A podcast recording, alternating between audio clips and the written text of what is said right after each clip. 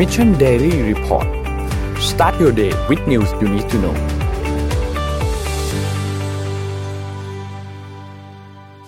สวัสดีครับยินดีต้อนรับเข้าสู่ Mission Daily Report ประจำวันที่ 25 สิงหาคม 2564 นะครับ วันนี้คุณอยู่กับเรา 3 คนตอน 7 โมงถึง 8 โมงเช้า สวัสดีพี่ปิ๊กสวัสดีพี่จับครับ สวัสดี สวัสดีครับ ครับผม ผ่านไปวันเดียวมีแต่เรื่องนะฮะวันนี้ อืม นี่กำลังจะบอกว่าเมื่อกี้ เมื่อกี้กำลังจะบอกพี่ปิ๊กว่า คิดถึงสตูดิโอเหมือนกันเนาะครับเรามีสตูดิโอจำได้ไหมใช่ใช่เรามีอยู่เรามีอยู่เอ้าเราเรามีอยู่แล้เราวมีอยู่ทุกวันทุกวันนี้ก็ไม่ได้ใช้เลยเนาะปิด โอ้ไม่ได้ใช้เลยไม่ได้ใช้เลยหวังว่าจะได้กลับไปเร็วๆนี้เนาะแต่ผมว่านั้นผมก็มีลางสังหรณ์ตุยๆว่า สิ้นเดือนเนี้ยเขาจะประกาศสุกร์เนี้ยสุกร์เนี้ยจะประกาศแล้วก็ต้นเดือนเนี้ยจะมีการคลายล็อกดาวน์ในระดับเออผมผมรู้สึกอย่างนั้นเหมือนกัน คือสัญญาณมันค่อนข้างชัดเจนนะจากทุกฝ่ายตอนนี้นะอืม ครับอืมแต่จะคลายมากน้อยแค่ไหนรอติดตามอ่าต้องรอแต่คิดว่าติดตามวันศุกร์เนี่ยอย่างที่พี่ปิ๊กพูดครับมีใช่แน่มันมีประเด็นหนึ่งด้วยนะขออนุญาตคุยตอนเริ่มหมดเลยว่า ผมก็นึกเพิ่งนึกออกมันใกล้กับพิปรายด้วย ถ้าคลายล็อกดาวน์ได้เนี่ย มันจะช่วยเรื่องนี้เหมือนกันนะเพิ่มเพิ่มแต้มให้รัฐบาลใช่ไหมอ่า มันก็จะแรงไม่ไว้วางใจน้อะอยลงอืมนะอืมอืมอะมาเลยฮะๆนะครับ ไปดูตัวเลขกันครับ ค่อยๆดูทีละตัวครับเป็นอย่างไรบ้างครับ เริ่มต้นที่อันแรกครับตัวเลขการฉีดวัคซีน อันนี้วันที่ 23 ครับ 23เนี่ยคือวันจันทร์นะครับ ฉีดได้ 573,000 โดสนะครับ รวมแล้ว 27.6 ล้าน เป็นเข็มที่ 1 20.8 เข็มที่2เนี่ย6.2 และเข็มที่ 3 ประมาณ 500,000 โดสนะครับประมาณ 550,000 โดสนะครับ ไปดูเป้าหมายครับ เป้าหมายของเราเนี่ยคือต้องการฉีดให้ได้ทั้งหมด 100 ล้านโดสภายในสิ้นปีนี้นะครับ ตอนนี้เนี่ยเราฉีดไปแล้ว 27 นะครับ เรา ขาดอีก 72.9 ครับ เราฉีดเฉลี่ยควรจะได้ 561,000 แต่ล่าสุดเราฉีดได้ 566,000 ซึ่งถือว่าเกินเป้าหมายไปก็เป็นตัวเลขที่ดีเลยครับ เดี๋ยวเวลาอีก 130 วันครับ ถ้าเรายังคีปเพสนี้ได้เนี่ย คิดว่ามีหวังครับภายในสิ้นปีนี้ 100 ล้านโดสนะครับอืมสถานการณ์ผู้ป่วยครับ ตอนนี้เนี่ยต้องบอกว่าผู้ป่วยทั้งหมด ที่รักษาตัวอยู่ในโรงพยาบาลมี 1 9 2 0 0 0นะครับประมาณนะครับอยู่ในโรงพยาบาลปกติประมาณ 30,000 และอยู่โรงพยาบาลสนามประมาณ 1 6 0 0 0 0นะครับเป็นผู้ขอป่อวยนุอาญาการตหนักขออนุญาตขออนุญาตแทรกหน่อยนึงเลยครับอยากให้ได้ดูครับตรงนี้ว่าผู้ป่วยที่อยู่ในโรงพยาบาลเนี่ยลดลงนะลดลงโรงพคยารับาบลเฉยๆนะไม่ใช่โรงพยาบาลสนามเนี่ยแต่โดยรวมก็ลดลงแล้วก็ผู้ป่วยในโรงพยาบาลก็ลดลงเช่นกัน ซึ่งถือว่าเป็นสัญญาณที่เอ่อดีนะครับ ครับเชิญนนท์ต่อเลยครับผู้ป่วยอาการหนักนะครับ ลดลง 61 คนนะครับ อยู่ที่ 5,229 นะครับ และใส่เครื่องช่วยหายใจเพิ่มขึ้น 1 คนครับ 1,000 กับอีก 95 คน มีรักษาหายประมาณ 20,000 คนครับ ถัดไปครับ สถานการณ์ของผู้ติดเชื้อนะครับ อันนี้ข้อมูลวันที่ 24 คือติดเชื้อเพิ่มเติมเนี่ย 17,479 อันนี้เป็นตัวเลขที่รวมการตรวจ ATK แล้วนะครับ ซึ่งตรวจเชื้อเฉลี่ยย้อนหลัง 7 วันเนี่ย เราตรวจเฉลี่ย 5718 อันนี้เป็นข้อมูลวันที่ 22 นะครับ ซึ่งอันเนี้ยเอาจริงๆนะคือนนท์ก็พยายามทำความเข้าใจอยู่เหมือนกันว่าทำไมถึงไม่รายงานตัวเลขผู้ตรวจเป็นต่อวันต่อวันต่อวันไปเลย ซึ่งก็ยังไม่แน่ใจเหมือนกันว่าทำไมทำไมถึงต้องทำแบบนี้นะครับ แต่ว่าเขาอาจจะมีเหตุผลอะไรบางอย่างที่ไม่สามารถรายงานได้ใช่เขารายงานก็บุญแล้ว ให้เรารู้ว่าอ่าบุญแล้วตัวจเท่าไหร่นี่กูเรียกร้องกันมาตั้งนานนะกว่าจะได้ตัวเลขนี้มาจำได้ไหมอืมจริงครับอืมนานมากนะฮะเอาแบบว่าเฉลี่ยแล้วเนี่ยเราตรวจวันละห้าหมื่น นะครับอืมวันละห้าหมื่นคิดเป็น positive rate 46.76เปอร์เซ็นต์นะครับ เดินมาสองคนอันนี้อันนี้คือเฉลี่ยคหงย้อนหลังเจ็ดวันนะ ไม่ใช่ไม่ใช่ค่าอ่าเฉลี่ยของวันนี้นะคือไม่ใช่วันนี้นะเฉลี่ยไม่ใช่วันนี้อืมก็คือตัวเลขมันจะย้อนหลังไปนะครับ แต่ว่าก็ถือว่าเจอเยอะนะครับ positive rate ในคิดก็ก็คือเอาตัวเลขผู้ติดเชื้อหารตัวเลขจำนวนที่ตรวจไปเลยนะครับ แล้วก็พบเชื้อเฉลี่ยเนี่ยนะครับ ตอนนี้เนี่ยอันนี้สำหรับตรวจ ATK เนี่ยเราพบ 314 นะครับ รวมแล้วตรวจ ATK เนี่ยเราพบประมาณ 6,500 คน นะครับอืมไปดูตัวเลขอื่นกันบ้างครับดัชนีตลาดหลักทรัพย์ครับเริ่มต้นที่เซ็ตครับอยู่ที่ 1,586.98 นะครับบวก 0.31%ครับของต่างประเทศครับ เริ่มต้นตัวแรกที่ NASDAQ เอ้ยดาวโจนส์ก่อนครับบวก 0.14%นะครับ NASDAQ ครับบวก 0.37 NYSE ครับบวก 0.64 นะครับฟุตซี่บวก 0.40 และห่างเสงบวกเดียวกับเพื่อนเลยครับ 2.46 นะครับราคาน้ำมันดิบครับกลับ ขึ้นมาเหนือ 70 อีกครั้งหนึ่งครับสำหรับ Brent crude oil นะครับอยู่ที่ 70.75 นะครับบวก 2.91%นะครับ West Texas Intermediate ครับอยู่ที่ 67.34 ครับแล้วก็ราคาทองคำครับอยู่ที่ 1,806.43 นะครับตอนนี้ยืนเหนือ 1,800 แล้วนะครับบวกขึ้นมา 0.06 นะครับคริปโตเคอเรนซีครับตอนนี้ แทบจะติดลบทั้งกระดานเลยนะครับบิตคอยน์ครับติดลบ 2.34 นะครับอีเธอเรียมครับติดลบ 2.88 นะครับ Binance ครับติดลบ 3.78%ครับ Cardano ติดลบ 6%นะครับ Dogecoin ติดลบ 6.83 ครับเรียกได้ว่าอืมติดลบกันทั้งกระดานครับคริปโตตอนนี้ฮะอืม เราเริ่มข่าวแรกด้วยข่าวในประเทศสักหน่อยไหมเพราะว่าจริงๆปกติเนี่ย เราก็พยายามที่จะช่วงคือช่วงหลังรู้สึกข่าวในประเทศเรามันเยอะไหม หรือผมคิดเยอะเองเยอะเยอะดังใช่ไหมดังดังกบกระแสโลกแล้วเนี่ยเอออืมเออปกติเราจะไม่เล่นข่าวแบบนี้แต่ว่าข่าวนี้ผมคิดว่าควรพูดนิดนึงเพราะมันมีมิติทางสังคมด้วยเนี่ยนะฮะ ก็คือข่าวของตำรวจนะเนาะอืมผมผมไม่เปิดคลิปให้ดูนะ แล้วก็ถ้าใครใช่ไม่ดูใช่ผมคิดว่าไม่ต้องไปหาดูดีกว่านะฮะเพราะว่าดูแล้วก็ครัจะบจิตตกมาก ๆเลยเนี่ย แล้วก็ เออแต่พูดอย่างนี้ยิ่งอยากดูใช่ไหมใครที่ยังไม่ดูอะอย่าดูเลย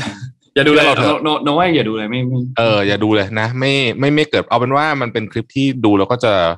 รู้สึกหดหู่ในขณะเดียวกันก็อาจจะรู้สึกโกรธด้วยเนี่ยนะครับเออมีมีเวอร์ชันยาวมาด้วยนะ มีคลิปที่สองแล้วนะฮะครับเอาละแต่ยิ่งพูดอย่าไปดูอย่าไปดูอย่าไปดูไม่ไม่ได้มีอะไรที่แบบไม่ได้มีอะไรที่น่าดูแล้วกัน เอาเป็นว่าก็เป็นคลิปของเจ้าหน้าที่ตำรวจกลุ่มหนึ่งนะฮะซึ่งนำโดยเอ่อตำรวจระดับผู้กำกับนะฮะ อ้าวอะเปิดขึ้นมาโอเคอะถ้าดูกันอะนะครับนายให้ดูรูปไปเฉยแล้วกันนะแล้วก็เนี่ยก็มีเอ่อมีการทำร้ายข่มขู่นะครับผู้ต้องหาครับก็แล้วก็ในที่สุดก็อย่างที่เราทราบข่าวมาก็คือผู้ต้องหาเสียชีวิตนะฮะคลิปตัวยาวมีดีเทลอะไรมากมายเอาไว้ว่า ผมคิดว่าเดี๋ยวก็ไปอ่านสรุปเอา ถ้าอยากจะนั่นนะฮะไม่ต้องไปดูหรอกเออดูดูแล้วเศร้าจริงๆอันนี้พูดแบบพูดจริงๆแล้วในขณะเดียวกันคุณจะโกรธแล้วก็อาจจะรู้สึกไม่ค่อยปลอดภัยกับการอยู่ในประเทศนี้นิดหน่อยด้วย ประเด็นที่ผมอยากจะชวนคุยเช้านี้เลยก็คือว่าอย่างที่บอกปกติเราไม่เล่นข่าวนี้แต่มิติทางสังคมของข่าวนี้มันมีเรื่องที่น่าน่าตัดตา ประเด็นที่หนึ่งเนี่ยนะฮะตลอดทั้งวันเมื่อวานนี้จนถึงตอนนี้เนี่ยเอ่อเอาเอาเมื่อวานก่อนนะจนพบตรแถลงแถลงข่าวตอนเย็นเนี่ย ไม่มีการเข้าจับกลุ่มนะถ้าเป็นปกติประชาชนทั่วๆไปไม่ต้องคดีโหดขนาดนี้หรอกเอาคดีธรรมดาธรรมดาเนี่ยนะฮะที่ที่ผ่านมาก่อนหน้านี้เนี่ย เอ่อความเร็วในการเข้าจับกลุ่มเจ้าหน้าที่ตำรวจเนี่ยครับเร็วนี้เยอะถูกไหมอืมเราเห็นนะที่ผ่านมาเอาแป๊บแป๊บจับแป๊บแป๊บจับวันเดียวกันนี่แหละนะฮะอ่ามีมีปุ๊บออกแบบจับทันที แต่ว่าในเคสนี้เนี่ย คดีต้องใช้คำว่าหลักฐานชัดเจนขนาดนี้ รองพบตรก็เป็นคนบอกเองว่าคลิปนี้ไม่ได้ตัดต่อนะฮะครับท่านก็พูดเองนะ แล้วก็เออเราก็ดูแล้วมันตัดต่อถ้าไม่มีการตัดต่อหรอกตัดต่อแบบนี้ต้องเรียกว่าคุณไปทำงานที่เออไอ้นี่ได้เลยนะฮอลลีวูดได้เลยนะฮะอืมเออเพราะว่ามันนะใครที่อยู่ในวงการนี้ก็จะรู้ว่ามันไม่ใช่ตัดต่อแน่นอนเนี่ยนะครับเพราะฉะนั้นเนี่ยคำความเร็วในการเข้าจับจับกลุ่มคดีแบบนี้เนี่ย ผมว่าประเด็นเนี้ยสังคมจับตา และถ้าพุ่มกับคนนี้บังเอิญว่าหนีไปได้นะโอ้โห คุณเลยความเชื่อใจในกระบวนการยุติธรรมเนี่ยมันจะไม่เหลือเลยนะฮะครับอืม นะฮะอะก็คือใครอยากเสริมไหมฮะประเด็นนี้เอ่อคือมันจะเหมือนตอนตอนปีที่แล้วที่อเมริกาที่มีคดีจอร์จฟลอยด์จำได้ไหมครับใช่ที่ใช่ผมใช้คำว่าใช่ใช่เจ้าหน้าที่เจ้าหน้าที่ตำรวจใช้กำลังเกินกว่าเหตุ อันอันอันแล้วสถานผมว่อันนี้หนักกว่าจอการณ์ร์จฟลอยด์นะอันนี้หนักกว่าอ่าแต่ว่าอืมแต่ผลก็คือผู้ต้องหาเสียชีวิตทั้งทั้งสองอืมกรณี แต่ว่าอันนี้หนักกว่าอันนี้มันเป็นการข่มขู่กันโชคด้วยอะ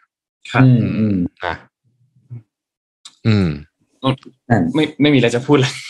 อืมคือคือคือเอาเป็นว่ารู้สึกว่ามันน่าหดหูมากครับ แล้วเราเฮ้ก็ยไม่รู้นะว่ามีเหตุการณ์ลักษณะแบบนี้เกิดขึ้นที่อื่นหรือเปล่าที่ไม่มีคลิปมาให้เราดูหรือให้โอ้ประชาชนให้สังคมพี่ได้รู้ คิดว่าไงอะฮะอีกพี่คิดว่านี่เป็นครั้งแรกว่าหลังจากดูคลิปอะแล้วดูสิ่งที่ผมดูครั้งแรกปุ๊บแล้วผมคิดทันทีว่านี่ไม่ใช่ครั้งแรกแน่นอนใช่นนท์นะนนท์คิดเหมือนกัน ไม่ใช่ครั้งแรกเออแน่นอนเพราะว่าคือปฏิกิริยาของคนรอบข้างที่อยู่ในตรงนั้น ดูแบบดูรู้สึกว่า ทำเป็นเรื่องปกติเลยอะดูดูดูแบบอืมเคยทำแล้วอะแน่ๆเลยอืมเอ่ออีกประเด็นหนึ่งอันนี้ก็น่าสนใจเหมือนกันนะมีท่านหนึ่งคอมเมนต์มานี้ผมคิดตรงกันว่า คนถ่ายคลิปเนี่ยก็ต้องคุ้มครองเขาด้วยนะเพราะว่ามันรู้อยู่แล้วแหละว่าใครเป็นคนเอาคลิปออกมาถูกไหมไม่น่าไม่น่ายากนะครับอืมเออใช่ก็ก็ต้องคุ้มคุ้มครองเขาด้วยนะครับเพราะว่าไม่งั้นเนี่ย คือและหน้าหวาดเสียว ต้องบอกอย่างนี้นะและและเรื่องหนึ่งคือระบบที่เขาเรียกว่าระบบอุปถัมภ์หรือว่าการทำตามนายสั่งอะไรพวกเนี้ยอืมต้องต้องต้องรื้อออกมาจัดการเรื่องเรื่องนี้ด้วยครับ เพราะว่าอืมกฎหมายอะเรื่องกฎหมายคุ้มครองก็อีกอันหนึ่งที่ที่สำหรับคนที่เปิดโปงหลักฐานเนี่ย ต้องคุ้มครองความปลอดภัยของเขาด้วยและที่สำคัญคือต้องมั่นใจว่าคนผิดจริง ๆ จะไม่ลอยนวลต่อไปหลังจากนี้ ไม่งั้น มันจะเป็นมาตรฐานใหม่เกินไปครับผมว่า อืม เห็นแล้วก็ลองติดตามวันนี้แหละ วันนี้ต้องรู้เรื่องแล้วเนาะอืม วันนี้ต้องรู้เรื่องครับ ใช่ไหมวันวันนี้ต้องรู้เรื่องแล้วนะฮะมีอีกข่าวหนึ่งที่น่าน่าสนใจไม่ไม่แพ้กันนะครับคือวันก่อนหน้านี้เนี่ย มีคุณอนุชาบุรพชัยศรีโฆษกรัฐบาลตอนนี้ต้องเรียกว่าเป็นอดีตแล้วนะเอ่อออกมาแถลงข่าวเรื่อง a s t r a z เซ e c a 61ล้านโดสท่านนายกคุยกับ a s t r a z เซ e c a ว่าจะนั่นมา เสร็จแล้วเมื่อวานนี้แกก็ต้องใช้คำว่าถูกปลดได้ไหม ต้องใช้ว่าถูกปลดอืมจากโฆษกตำแหน่งโฆษกรัฐบาลแล้วก็เป็นคุณธนกรมาแทนอ่าใช่ผมไม่รู้ว่าเกี่ยวกับเรื่องนี้หรือเปล่านะ แต่ว่าไทมิ่งมันแปลกนิดหนึ่งอะนะฮะ แต่เขาบอกไม่เกี่ยวนะ คือคือเออไม่ไม่ได้ไม่ได้เกี่ยวกับเรื่องนี้ แต่ว่าก็ไม่รู้เหมือนกันนะฮะก็สรุปว่าตอนนี้คุณธนกรซึ่งหลังจากนี้เนี่ย ผมเชื่อว่าท่าทีของโฆษกรัฐบาลคุณธนกรเนี่ยจะดูเดือดกว่ากว่าแน่นอน ครับกว่าแต่กว่าคุณอนุชาแน่นอน แต่คุณอนะนุชาก็ไม่ได้ไม่ได้ไปไหนนะ คุณอนุชาก็ไปลง ไปเป็นรองตำแหน่เลขารองเลขาธิการใช่ไหมใช่ครับ ไปอยู่ในรองเลขาธิการ แต่ว่าจริงๆโฆษกมันไอ้นี่กว่านะอ่าใช่ครับใช่ไหมเออก็คือเป็นการลดตำแหน่งแหละ อืมโอเคก็ไม่รู้เรียกลดตำแหน่งหรือเปล่าแต่ว่าเออก็ไม่ไม่ไม่นั่นเท่าเดิมก็ตอบไม่ได้เหมือนครับเอาเป็นว่าน่าน่าสนใจเหมือนกันว่าไทมิ่งเป็นยังไงนะฮะแต่ก็เมื่อวานนี้เขามานั่งแถลงข่าวด้วยกันก็ดูเหมือนไม่มีอะไรนะทั้งสองท่านเนี่ยเขามานั่งแถลงข่าวด้วยกันนะฮะก็เป็นประเทศโอเคแปลกอีกประเทศหนึ่งอะไรอย่างนี้แหละ มีอะไรที่ เกินความคาดหมายตลอดเวลา แต่แต่ผมว่าเรื่องตำรวจเนี่ยเรื่องใหญ่มากเลย อันนี้ต้องอืมต้องติดตามมากๆ แล้วก็อยากให้สังคมเนี่ย เออจับตา คือที่พูดแบบนี้อืมเพราะว่าเดี๋ยววันนี้มันก็จะมีเรื่องอะไรให้เรามา ไอ้นี่อีกอะคุยต่อเออแล้วเดี๋ยวมันก็จะโดนลืมไปเหมือนเดิมใช่มันก็น้ำหนักมันจะเบาลงไปเยอะเพราะฉะนั้นเนี่ยก็เลยอยากให้จับตาในประเด็นนี้มาก ๆนะครับ เพราะว่าเพราะว่านายกเองก็อยู่ก็ก็สั่งการเรื่องนี้แล้วนะครับ ออกมาสั่งการอืมเรื่องนี้แล้ว ให้ว่าให้มีการตรวจสอบข้อเท็จจริงเรื่องนี้เพราะฉะนั้นโอ้โหเดี๋ยวน่าจะเร็วมีอะไรนะให้สอบ มีอะไรให้สอบอีกอะข้อเท็จจริง มีข้อเท็จจริงอะไรให้สอบอีกคืออันนี้น่าอยากรู้มากเลย เออ ไม่คือสอบไม่สอบได้แต่คุณต้องไปเอาตัวมาก่อน ใช่ใช่ใช่อืมถูกต้องคือคุณจะสอบอะไรก็ได้แต่คุณต้องเอาตัวตำรวจในคลิปทั้งหมดอันนั้นมาก่อนอืมครับเออแล้วก็ผมคิดว่าคำว่ามาก่อนเนี่ยคือภายในวันนี้เนี่ยนะถ้าน้อยกว่านี้เนี่ยเอ่อหลังวันคลิปนี้นี้เนี่ยมันผคลิปมว่ามันคลิปที่มันคลิปย้อนหลังหรือเปล่านี่หลายคนผมไม่อ่านทวิตเตอร์ผมไม่รู้อะไรจริงไม่จริงนั่นต้องบอกจริงคือมันแบบอ่าคลิปนี้ถูกถ่ายไว้หลายวันแล้ว แล้วข่าวเพิ่งออกเมื่อวานหรือเปล่า ใช่ใช่ใช่ไม่แต่ใช่ใช่ถูกใช่ไหมคลิปนี้ถูกถ่ายไว้หลายวันแล้ว แต่ว่าหมายถึงว่าอืมเรื่องนี้เกิดขึ้นหลายวันแล้วแต่ว่าประเด็นก็คือว่าอืมวันเนี้ยประเด็นคือยังอยู่ไหมเนี่ยคุณวันนี้ต้องจับตัวให้ได้กลุ่มตำรวจอืมอืมอืมผมว่ามันจะเป็นอีกหนึ่งคดีที่ต้องบอกว่าสะเทือนขวัญแล้วก็สั่นสั่นคลอนความน่าเชื่อถือของของของของกรมตำรวจเลยนะมากมากมากมากๆอืมเพราะว่าคือแบบอยู่อะในนั้นเนี่ยคือพื้นที่ของสอนอด้วยใช่ไหมๆใช่ถูกปะใช่สถานที่อะเออ ไม่ใช่เป็นไม่ใช่พื้นที่แบบว่า ข้างนอกด้วยนะอืครับมคือตอนแรกผมเข้าใจว่ามันเกิดขึ้นที่อื่นด้วยนะหมายถึงว่าตอนอ่านข่าวอืมตอนแรกโอ้โหเฮ้ยดูแต่นี่โต๊ะก็รู้แล้ว ดูโต๊ะก็รู้โต๊ะในโต๊ะสำนักงานเลย อืม อืมเนี่ยคือเป็นสิ่งที่น่าน่าเป็นห่วงและน่าติดตามจริงอะครับไปผมพาไปดูเรื่องอื่นในประเทศบ้างนะครับ อันนี้ก็เป็นครับเรื่องที่กระทบกับพวกเราทุกคนโดยตรง เมื่อวานนี้คณะรัฐมนตรีก็มีมตินะครับ คงอัตราภาษีมูลค่าเพิ่มไว้ที่เจ็ดเปอร์เซ็นต่อแต่คราวนี้ต่ออีก สองปีรวดนะครับ จนถึงปีสองพันห้าร้อยหกสิบหกเลยนะครับ หลังจากที่มีความพยายามในการชงเรื่องของแวดนะจากเจ็ดให้กลายเป็นสิบเปอร์เซ็นจริงๆต้องบอกว่าแวดบ้านเราเนี่ยคือสิบเปอร์เซ็นตนะครับ แต่ว่าเจ็ดเนี่ยคือเป็นการที่ว่าอารมุ่มอร่วยมาตั้งแต่ปีสี่สี่สองมั้งยังไม่เคยมีรัฐบาลสี่ไหนศูนย์กล้าสี่ศูนย์กล้าใช้สิบเปอร์นะเซ็นครับต์อ่าสี่ศูนย์นะครับอืมแล้วก็เพราะตอนนั้นสี่คือเป็นเป็นลด ลดลดภาระค่าใช้จ่ายประชาชนให้มันเหลือเจ็ดใช่ไหมจากนั้นเจ็ดมาเนี่ยก็เจ็ดมาตลอด เพราะว่าอย่างที่คุณอย่างที่แทบบอกอะไม่มีใครกล้าเอาขึ้นอืมเพราะว่ามันคือการกระทบเป็นเป็นเพื่อร้อยเปอร์เซ็นของประชากรเพราะทุกอย่างที่เรากินเราใช้เราเราจ่ายสินราคาเพิ่ม เมื่อวานนี้นะครับ ก็ รัฐบาลก็ลงมติเรียบร้อยนะครับว่าแบบจะอยู่เป็นเจ็ดเปอร์เซ็นไปอีกสองปีนะครับ ก็ไม่ต้องกังวลเรื่องตรงนี้อืม นะครับ แล้วก็อัตราจะอยู่จนถึงวันที่หนึ่งตุลาคม เอ้ย ถึงสามสิบกันยายนสองพันห้าร้อยหกสิบหกนะครับครับ อันนี้เป็นถือว่าเป็นเป็นข่าวที่ต้องรู้ อืมเพราะมันเกี่ยวกับเราทุกคน อืมอะข่าวในประเทศอยู่ผมก็เอาเร็วๆนะฮะ จากเอ่อที่ประชุมคอรมอเมื่อวานนี้สรุปเรื่องของ ATK 8.5 ล้านชุดที่เป็นประเด็นก่อนหนั้นนี้สรุปนายกแก้ข้อสั่งการจัดหา ATK ไม่ต้องให้ WHO รับรองนะครับ ก็สรุปว่าเดินหน้าจัดซื้อต่อไปเหมือนตามแผนครับเดิมนะฮะของเอ่ออืมเลปูเนี่ยนะฮะเอ่อในขณะที่ไหนๆก็อยู่ที่นี่แล้วเนี่ยเอาเล่าข่าวของเอ่อ FDA สหรัฐสักนิดหนึ่งอะนะครับ FDA สหรัฐเนี่ยอนุมัติให้ใช้วัคซีนไฟเซอร์อย่างเต็มรูปแบบสำหรับเอ่อบุคเอ่อสำหรับประชาชนอายุ 16 ปีขึ้นไปนะฮะอันนี้ไม่ได้เป็นการอนุมัติแบบฉุกเฉินอีกต่อไปนะนั่นหมายความว่าต่อจากนี้มันก็จะเหมือนกับวัคซีนทั่วๆไปเนาะใช่ครับวัคซีนทั่วไปเนี่ยก็เอกชนก็จัดหาจัดซื้ออะไรกันเองได้นะครับครับเอ่อสำหรับตัววัคซีนไฟเซอร์เนี่ยก็ต้องบอกว่าเป็นตัวแรกเลยนะฮะที่ได้รับการอนุมัติในลักษณะดังกล่าวนะครับอืมเอ่อในประเทศไทยเองเนี่ยก็เอ่อทางออยก็บอกว่าเอ่อให้อยากให้ไฟเซอร์ประเทศไทยมาขึ้นทะเบียนนะฮะแล้วก็จะรีบพิจารณาให้ภายใน 30 วัน ซึ่งถ้าเป็น 30 วันจริงๆเนี่ยก็ถือว่าเร็วมากๆนะครับ อันนี้ต้องบอก อันนี้ก็ต้องให้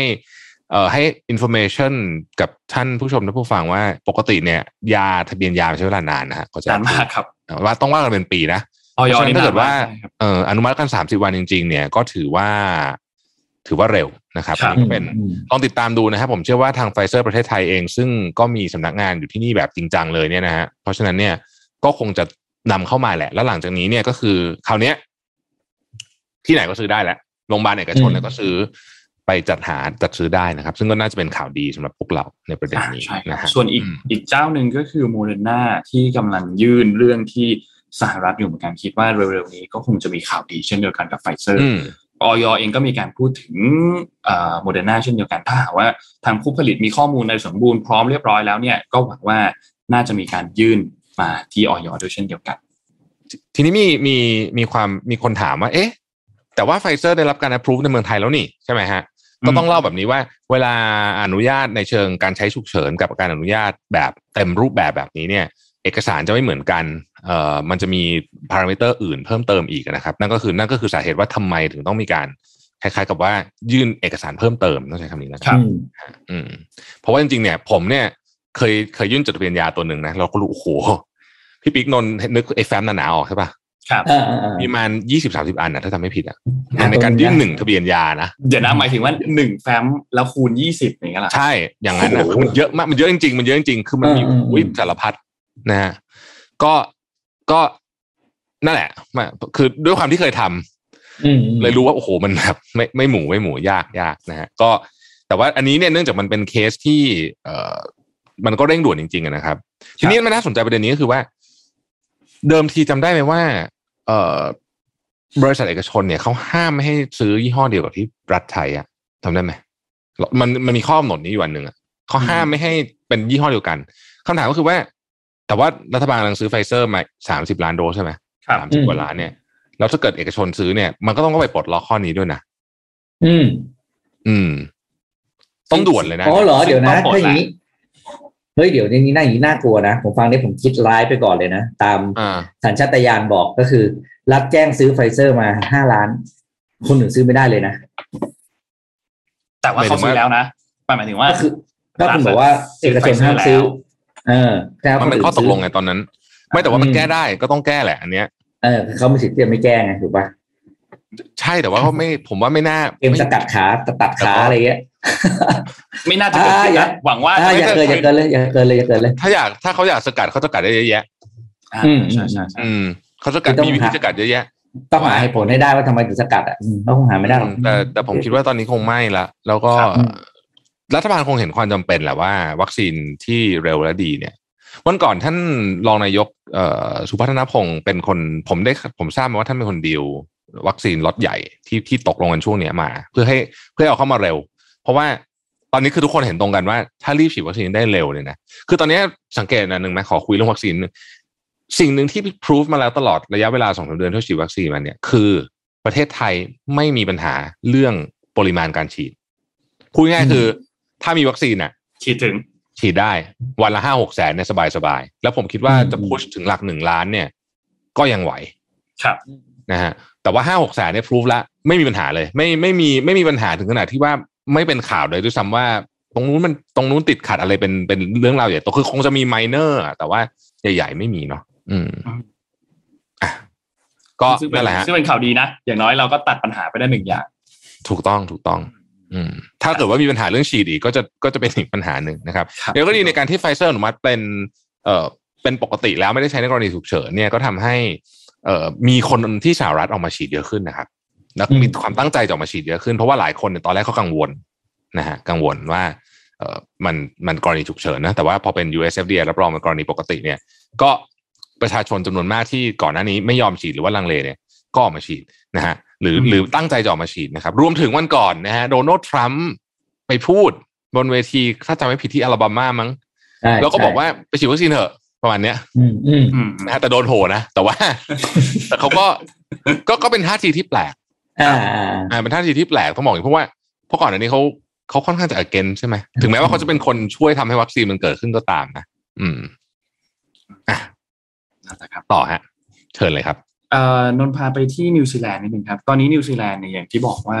เจอปัญหาเรื่องเคสกลับขึ้นมาอีกครั้งหนึ่งนะครับ ตอนนี้ นิวซีแลนด์ในช่วง 24 ชั่วโมงที่ผ่านมาเนี่ยพบผู้ติดเชื้อเพิ่มเติม 42 คน โดยรวมๆ แล้วเนี่ยมี active case อยู่ 183 นะครับ แต่ทีนี้ทางด้านผู้เชี่ยวชาญเนี่ยเขามีการออกมาให้สัมภาษณ์เขาบอกว่า หลังจากที่คือด้วยความที่เชื้อที่เข้ามาอันเนี้ยมันเป็นสายพันธุ์เดลต้านะครับ แล้วก็คาดว่าอาจจะพบผู้ติดเชื้อใหม่เนี่ยถึงหลัก 1,000 รายได้นะครับ ซึ่งน่าจะรุนแรงมากที่สุดนับตั้งแต่มีการระบาดในประเทศคำว่ารุนแรงในที่นี้คือรุนแรงกว่าปีที่แล้วอีกนะ อืมถูกไหมเพราะว่าตอนนั้นเนี่ยนิวซีแลนด์ควบคุมได้ค่อนข้างดีมากนะครับ โดยเขาคาดกันว่าน่าจะใช้เวลาประมาณ 4-6 สัปดาห์นะครับ ในการควบคุมสถานการณ์ให้ดียิ่งขึ้นกว่านี้ หรือว่าจะควบคุมให้สามารถที่จะจัดการเรื่องนี้ได้นะครับ เพราะว่าสายพันธุ์เดลต้าอย่างที่ทุกคนทราบครับว่ามันแพร่ระบาดรวดเร็วมากจริงๆนะครับ ตอนนี้เนี่ยทางการนิวซีแลนด์เนี่ยเขาออกมาประกาศบอกว่าจะมีการขยายเวลาล็อกดาวน์ โดยอย่างน้อยเนี่ยก็คือจนถึงวันศุกร์เสาร์อาทิตย์ นี้เป็นอย่างน้อยนะครับ และอาจจะมีการคลายล็อกดาวน์ในวันจันทร์หน้าถ้าสถานการณ์ดีขึ้น แต่ถ้าไม่ดีขึ้นก็อาจจะมีการยืดระยะเวลาล็อกดาวน์นานขึ้นไปอีกนะครับ ตีกลมๆง่ายๆคืออย่างน้อยเนี่ย31 สิงหาคมนี้เนี่ยน่าจะยังมีการล็อกดาวน์อยู่นะครับ คุณจัสซินดาอาร์เดนครับออกมาแถลงบอกว่า ตอนนี้เราไม่เชื่อว่านิวซีแลนด์ได้ไปถึงจุดสูงสุดของการระบาดแล้ว เพราะฉะนั้นทางเลือกที่ปลอดภัยที่สุดในตอนนี้คือการยืดระยะเวลาล็อกดาวน์ออกไปให้นานขึ้นอีกนะครับ มีทางด้าน ผู้อำนวยการศูนย์วิเคราะห์ข้อมูลนะครับ จากเอ่อเป็นอาจารย์ประจำมหาวิทยาลัยโอ๊กแลนด์นะครับ ก็บอกว่าตอนนี้สถานการณ์ที่ดีที่สุดเราอาจจะเห็นผู้ติดเชื้อรายใหม่เนี่ยประมาณ 200 แต่ถ้ารุนแรงมากขึ้นไปอีก อาจจะขยายตัวไปได้จนถึง 1,000นะครับเพราะฉะนั้นก็ต้องติดตามสถานการณ์อย่างใกล้ชิดครับตอนนี้นิวซีแลนด์เนี่ยผู้ป่วยสะสมเนี่ยนะครับตั้งแต่เริ่มมีการระบาดในปีที่แล้วเลยเนี่ยคือ 3,055 รายนะครับ เสียชีวิตอืม26 รายนะครับ แล้วก็ฉีดวัคซีนไปได้แล้วเนี่ย ประมาณ 25เปอร์เซ็นต์นะครับ20 20ถึง25เปอร์เซ็นต์นะครับประมาณนี้นะครับสำหรับการตัวเลขการฉีดวัคซีนที่นิวซีแลนด์ณขณะตอนนี้ก็ยังไม่ได้เยอะมาก แต่ว่าตัวเลขผู้ติดเชื้อเขายังค่อนข้างน้อยอยู่นะครับเพราะฉะนั้นต้องรอใช่ดูใช่ก็นิวซีแลนด์ออสเตรเลียเนี่ยดูแล้วก็คล้าย ๆกันนะครับแบบเขาเขามีแนวทางการคือคือเนื่องจากคนติดเชื้อเขาไม่เยอะเนี่ยการล็อกดาวน์แบบอย่างเงี้ยมันก็จะค่อนข้างได้ผลอืม นี่เขาหลักแบบล็อกแบบหลักสิบอะไรก็ล็อกหลักสิบมดครับตอนนี้หลักสิบาหลักสิบนะอะผมพาทุกคนไปดูข่าวใหญ่ของโลกนี้นะฮะซึ่งตอนนี้ก็ยังเป็นที่จับตามองกันอยู่ก็คือ อัฟกานิสถานนะครับ วันนี้เนี่ยผมจะมาเล่าถึงการวิพากษ์วิจารณ์ของสื่อตะวันตกกับนโยบายของโจไบเดนนะครับแล้วก็เอ่อวันนี้เนี่ยเลือกเอา Financial Times มาวันนี้จะผมจะพูดประมาณสักสามสี่มุมให้ฟังนะฮะแต่ว่าเราเลือกเลือกเริ่มจากนโยบายต่างประเทศก่อนเพราะว่าเรื่องนี้มันเริ่มต้นมาจาก ต้องบอกว่าสหรัฐอเมริกามีส่วนเกี่ยวข้องกับเรื่องนี้ประมาณแปดเก้าสิบเปอร์เซ็นต์เนี่ยนะฮะเต็มๆอะอืมเราเราเริ่มไปค่อยๆ เราค่อยๆ ย้อนกลับไปดูว่ามันเกิดอะไรขึ้นนะครับ การล่มสลายของรัฐบาลอัฟกานิสถานเนี่ยต้องบอกว่าทำให้โจไบเดนถูกตั้งคำถามมาก ไม่ใช่จากเฉพาะในประเทศระหว่างเป็นคล้ายๆ กับเอ่อคู่แข่งทางการเมืองนะฮะเท่านั้นนะนะครับ แม้แต่พันธมิตรอย่างเนโตหรือว่า G7 เองเนี่ยก็ตั้งคำถามนะครับว่าการตัดสินใจถอนทหารออกจากอัฟกานิสถานครั้งนี้เนี่ย ถูกต้องหรือเปล่านะครับ ภาพความวุ่นวายที่ออกไปทั่วโลกเนี่ยนะฮะอืมแน่นอนว่าส่งผลต่อชื่อเสียงของสหรัฐนะครับ ทีนี้เราย้อนกลับไปดูนิดหนึ่งบอกว่ารัฐบาลสหรัฐเนี่ยกลายเป็นที่วิพากษ์วิจารณ์อย่างมากจากแผนการอพยพชาวอัฟกานิสถานและชาวอเมริกันที่ต้องบอกว่าณวันนี้เนี่ยต้องเรียกว่าล้มเหลวอย่างสิ้นเชิงนะฮะนี่โดนัลด์ทรัมป์ก็พูดประเด็นนี้บอกว่าสหรัฐมีฐานทัพแบกรัมที่อยู่ห่างจากกรุงคาบูลไปประมาณสักห้าสิบกว่ากิโล มีสองรันเวย์นะครับ ช่วยถ้าจะอพยพด้วยด้วยแบกรัมเนี่ยจะง่ายกว่าเอ่อฮามิดคาร์ไซเยอะนะฮะครับแต่กลับเลือกที่จะปล่อยฐานทัพนี้ไปเฉยๆอย่างนั้น ในวันชาติของตัวเอง4กรกฎาคมนะครับ อีกทั้งเนี่ยรัฐบาลสหรัฐยังเลือกที่จะอพยพทหารออกจากประเทศไปก่อนพลเมืองทำให้เห็นได้ชัดว่าแม้แผนการถอนทหารจากอัฟกานิสถานเอ่ออาจจะมีเหตุผลทางยุทธศาสตร์เบื้องหลังแต่ execution น่ะคือขั้นตอนการดำเนินงานของมันเนี่ย ล้มเหลวมากนะครับเอ่อเปรียบเทียบกันเนี่ยนะครับ วันนั้นที่โดนัลด์ทรัมป์พูดบนเวทีเนี่ยบอกว่าเนี่ยเปรียบเทียบแผนการถอยทัพของอัฟกานที่อัฟกานิสถานเนี่ยนะเทียบกับเวียดนามเนี่ยเวียดนามดูเป็นกลายเป็น strategic plan ไปเลยนะคือเวียดนามก็ก็ไม่ดีเหมือนกันแต่ว่าอันนี้หนักกว่าสำหรับที่โดนัลด์ทรัมป์บอกนะฮะไบเดนถูกตั้งคำถามเยอะมากประเด็นที่หนึ่งเราเห็นกันในหน้าข่าวแล้วว่า ยุทโธปกรณ์นะฮะครับมีการคาดการณ์ว่ายุทโธปกรณ์ที่ถูกทิ้งไว้เนี่ยนะฮะมีกระทั่งเครื่องบิน430 นะฮะเอ่อเฮลิคอปเตอร์ Black Hawk เนี่ย ปืนที่เป็นปืน M4 แล้วปืนพวกปืนไรเฟิลเนี่ยปืนประสิทธิภาพสูงของสหรัฐเนี่ยคาดการณ์ว่าถูกทิ้งไว้เท่าไหร่รู้ไหมฮะหกแสนกระบอก แล้วก็แน่นอนอะถูกตาลิบันยึดไปเกือบหมดแล้วนะฮะเขาคาดการณ์ว่าอย่างนั้นคำถามต่อมาคือ หน่วยข่าวกรองเนี่ย ได้เตือนแล้วนะว่า ที่บอกว่าตาลิบันจะถูกเอ่อแต่จะจะโค่นรัฐบาลอัฟกานิสถานได้เนี่ยมันไม่ใช่แบบที่ตอนแรกให้ข่าวกันหกเดือนเลยนั้นแต่จะเร็วกว่านั้นเยอะในความเป็นจริงก็คือใช้หลักสิบวันเท่านั้นเองสิบเอ็ดวันนะฮะ คำถามที่สามคือไบเดนเนี่ยได้ปรึกษากับชาติพันธมิตรหรือเปล่านะฮะเรื่องพวกนี้เนี่ยทำให้คะแนนนิยมตกต่ำแล้วแล้วต้องบอกว่าตอนนี้ไบเดนกำลังอยู่ในแบบเผือกร้อนสุดๆเลยเนี่ยนะฮะไบเดนเนี่ยมักกล่าวเสมอว่าเขาถูกบังคับให้ถอนทหารออกจากอัฟกานิสถานเนื่องจากทรัมป์นะฮะเอ่อเพราะว่าเขาบอกว่าเขาอะต้องดำเนินนโยบายต่างประเทศต่อจากทรัมป์นะครับอย่างก็ดีทรัมป์บอกว่า เอ่อไบเดนเองก็ก็ก็ก็อยู่ใน process นี้มาตลอด อย่าลืมว่าเอ่อไบเดนเนี่ยเป็นรองประธานาธิบดีมา 8 ปี ในช่วงนั้นฐานสหรัฐก็อยู่ใน process ของการของของเรื่องนี้อยู่ตลอดเวลานะครับ เพราะฉะนั้นเนี่ยเอ่อเรื่องนี้ก็จึงจึงจึงเถียงไปเถียงมาว่างั้นเถอะนะครับ ชาติพันธมิตรเป็นไงฮะชาติพันธมิตรบอกว่า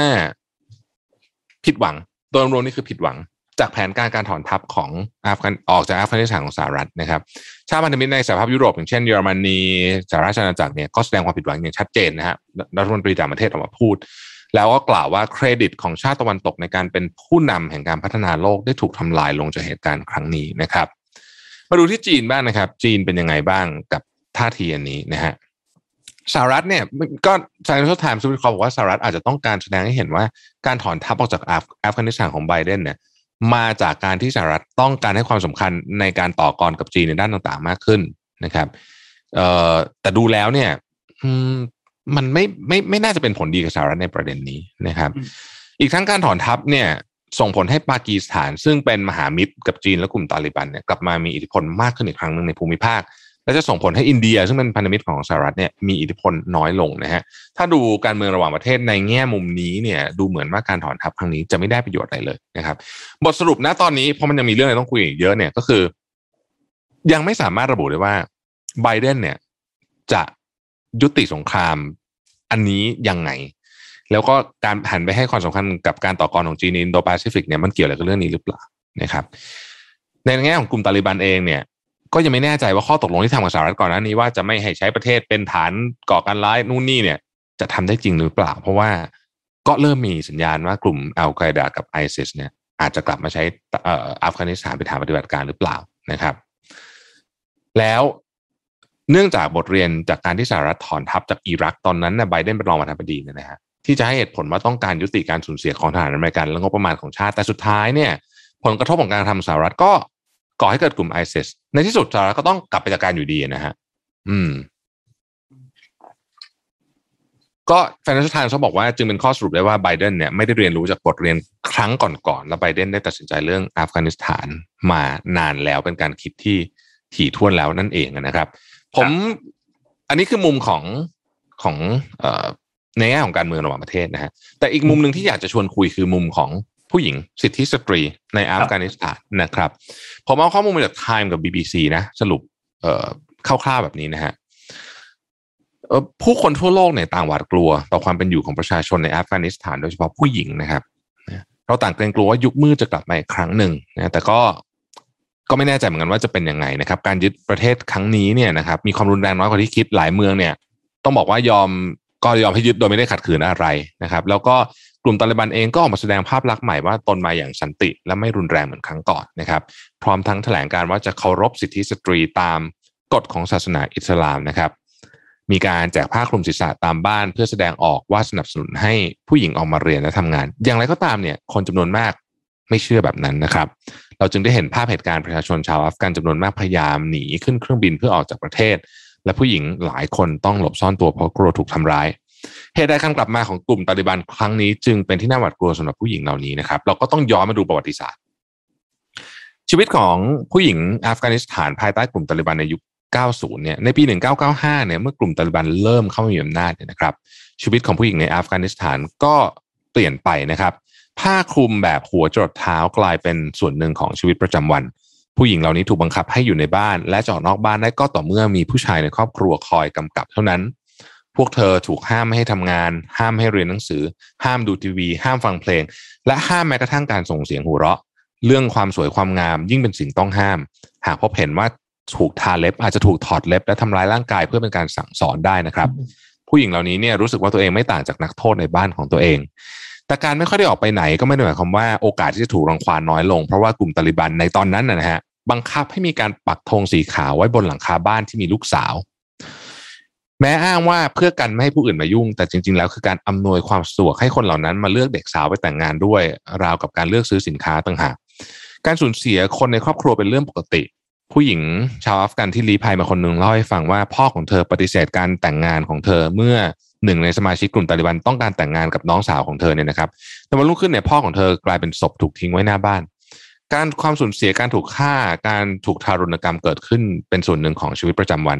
ช่วงเวลาแห่งความน่ากลัวนี้ไม่แตกต่างจากนรกบนดิน อย่างไรก็ตามเนี่ยความรุนแรงลดลงไปมากเลยทีเดียวนะครับ หลังจากกลุ่มตาลิบันหมดอำนาจในปี 2001 นะฮะ ในช่วง 20 ปีที่ผ่านมาเนี่ยชีวิตของชาวอัฟกานิสถานได้มีการพัฒนาการขึ้น โดยเฉพาะสิทธิสตรีอันนี้เปลี่ยนแปลงอย่างมากเลยทีเดียว ผู้หญิงมีสิทธิเสรีภาพ และได้รับการเข้าการรับการศึกษามากขึ้นนะครับ ตลอดเอาเปรียบเทียบให้ฟังอย่างนี้ว่าตอนช่วงปี 1999 เนี่ยไม่มีเด็กผู้หญิงแม้สักคนเดียวในโรงเรียนมัธยมนะฮะ แล้วก็จากทั้งประเทศเนี่ยมีเพียง 9,000 คนเท่านั้นที่ได้รับการศึกษาในระดับประถม แต่ในปี 2003 ไม่กี่ปีหลังจากตาลิบันหมดอำนาจเนี่ยมีเด็กผู้หญิงกว่า2ล้าน4แสนคนได้รับการศึกษา ตัวเลขนี้เพิ่มขึ้นเป็น3ล้าน5แสนคนในปัจจุบันนะครับ และหนึ่งในสามของนักศึกษาทั้งหมดในมหาวิทยาลัยเนี่ยเป็นผู้หญิง นอกจากนั้นเนี่ยผู้หญิงเนี่ยออกมาทำงานและใช้ชีวิตในพื้นที่สาธารณะมากขึ้น มีตำแหน่งทางการเมืองหรือเป็นเจ้าของกิจการนะครับ ในปี 2019 เนี่ยมีผู้หญิงชาวอัฟกัน1,000 คน เริ่มธุรกิจของตัวเอง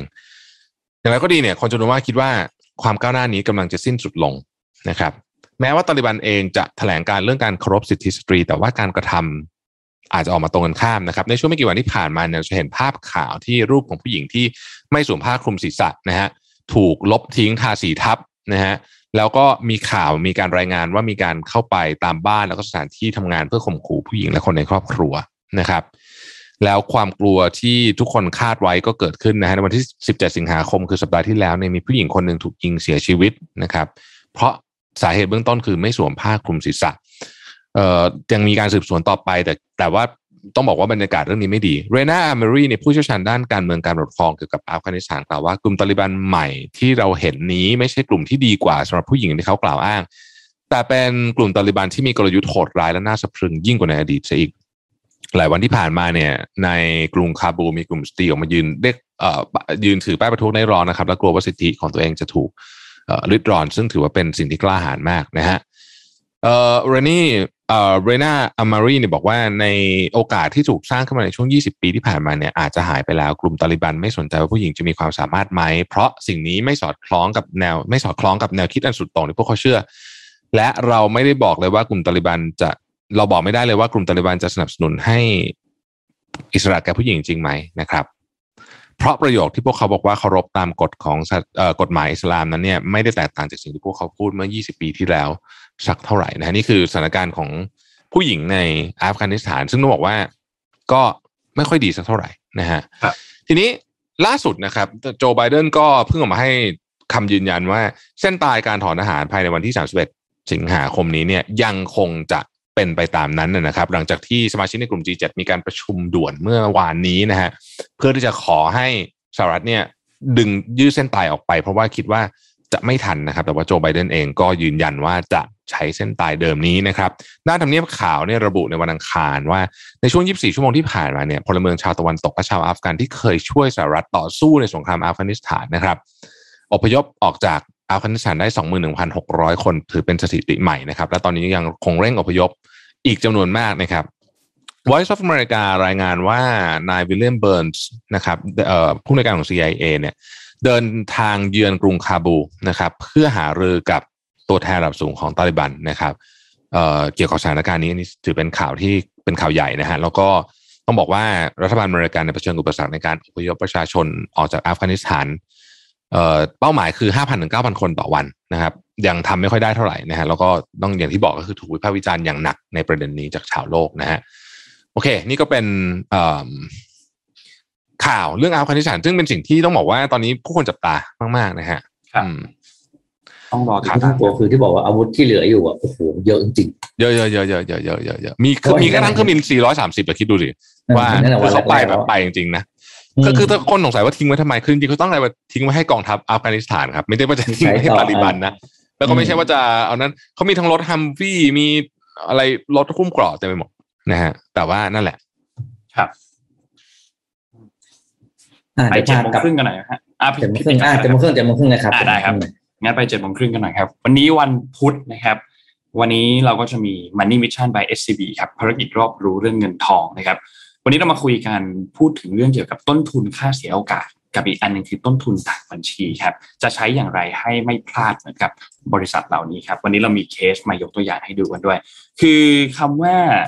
ต้นทุนทางบัญชีเนี่ยคิดว่าหลาย ๆ คนน่าจะคุ้นอยู่แล้วแล้วก็คิดว่าน่าจะใช้เป็นเหตุผลหลักในการตัดสินใจเรื่องราวทางด้านการเงิน แต่ว่ามันมีอีกตัวแปรหนึ่งก็คือต้นทุนทางค่าเสียโอกาสเนี่ยนะครับ ก็เป็นตัวหนึ่งที่มีความสำคัญเหมือนกัน ทีนี้แต่ละตัวมันคืออะไรก่อน อันแรกก่อนต้นทุนทางบัญชีก่อนอธิบายง่ายๆแบบนี้ครับว่าต้นทุนทางบัญชีเนี่ยมันเป็นค่าใช้จ่ายที่มีการจ่ายจริงเลย เป็นตัวเงินจริง ๆ เลย สามารถแสดงหลักฐานลงบัญชีได้ ยกตัวอย่างสมมติว่าเรามีเงินอยู่สองหมื่นบาท เราซื้อโทรศัพท์ไปหมื่นบาท เราก็เหลือเงินหมื่นบาทถูกไหมครับเพราะฉะนั้นเรามีต้นทุนทางบัญชีเนี่ยคือหนึ่งหมื่นบาท จากการซื้อซื้อโทรศัพท์ทำให้เหลือเงินในการที่จะใช้จ่ายอื่นๆเนี่ยอีกหนึ่งหมื่นบาท ทีนี้ในการบริหารการเงินส่วนบุคคลเนี่ยต้องบอกว่าเราควรจะเอามาบริหาร ในเรื่องของรายจ่ายคงที่ เช่น ค่าผ่อนบ้านผ่อนรถต่างๆเนี่ยทำให้เราวางแผนได้ว่าเราจะเหลือเงินเท่าไหร่สำหรับการใช้จ่ายส่วนอื่นๆในแต่ละเดือน อีกตัวหนึ่งคือต้นทุนค่าเสียโอกาสครับ ต้นทุนค่าเสียโอกาสเนี่ยคือมูลค่าที่เราเสียไปเมื่อเราไปเลือกทางเลือกอันหนึ่งอันใด ซึ่งวิธีคิดง่ายๆ ก็แบบนี้เลยครับ สมมติว่ามีเงิน 20,000 บาทเหมือนเดิมเลย แล้วมีทางเลือก 2 ทาง ทางเลือกแรกคือเอาเงิน 20,000 บาทเนี้ยไปลงทุนได้ผลตอบแทน 3%ต่อปี ก็คิดเป็นเงิน 600 บาท 2 คือเอาเงิน 20,000 บาท ไปฝากในบัญชีออมทรัพย์ ได้ผลตอบแทนอยู่ที่ 0.25%ต่อปี อันนี้คิดเป็น 50 บาท เพราะฉะนั้นสรุปอย่างนี้คือ ถ้าเราเลือกตัวเลือกที่ 2 คือเอาไปอยู่ในบัญชีออมทรัพย์เนี่ยนะครับ เราจะมีต้นทุนค่าเสียโอกาสที่ 600 บาท จากการที่เราไม่เลือกตัวเลือกที่ 1 ที่เอาไปลงทุนได้ 3%ต่อปีนะครับ แต่เรายังคงมีเงินอยู่ในบัญชี 20,000 บาท แม้ว่าจะขาดทุนค่าเสียโอกาสก็ตามนะครับ เพราะฉะนั้นมันมี 2 ตัว ทีนี้ มันมีเคสที่เป็นความผิดพลาดของบริษัทนะฮะที่มองข้ามในเรื่องของค่าเสียโอกาสไปนะครับ เรายกตัวอย่างครับมี 3 เคสด้วยกัน เคสแรกคือเคสของ Snapchat กับ Facebook ครับ Snapchat เนี่ยเขาเคยปฏิเสธข้อเสนอการเข้าซื้อกิจการครับมูลค่า 3,000 ล้านเหรียญของ Facebook จนสุดท้ายเนี่ย Facebook เอาฟีเจอร์ของ Snapchat ที่เป็นแบบเหมือน Story เนี่ยนะครับเอาไปใส่ใน Instagram เอาไปใส่ใน Facebook ด้วย จนทำให้ Snapchat เนี่ยสุดท้ายก็สูญเสียเอกลักษณ์ของตัวเองไป แล้วก็โอกาสในการเติบโตก็น้อยลงไปเยอะมากนะครับในปี 2014 เนี่ย CEO ของ Snapchat ครับอีวานสปีเกลนะครับได้บอกไว้ว่า การซื้อขายเพื่อกำไรระยะสั้นเนี่ยไม่ใช่เป้าหมายของ Snapchat แล้วก็ไม่ใช่เป้าหมายของตัวเขาเองด้วย แต่สุดท้ายแล้วเนี่ยสปีเกลลืมอันหนึ่งไปครับ คือการนึกถึงบริษัทที่จะเติบโตได้อย่างรวดเร็ว และยังคงความ unique ไว้ได้ ด้วยความที่สุดท้าย Facebook เนี่ยเอาฟีเจอร์ต่างๆ ไปผูกไปผูกกับ Instagram ไปผูกกับทางด้าน Facebook เอง แล้วซึ่งต้องบอกว่าพวก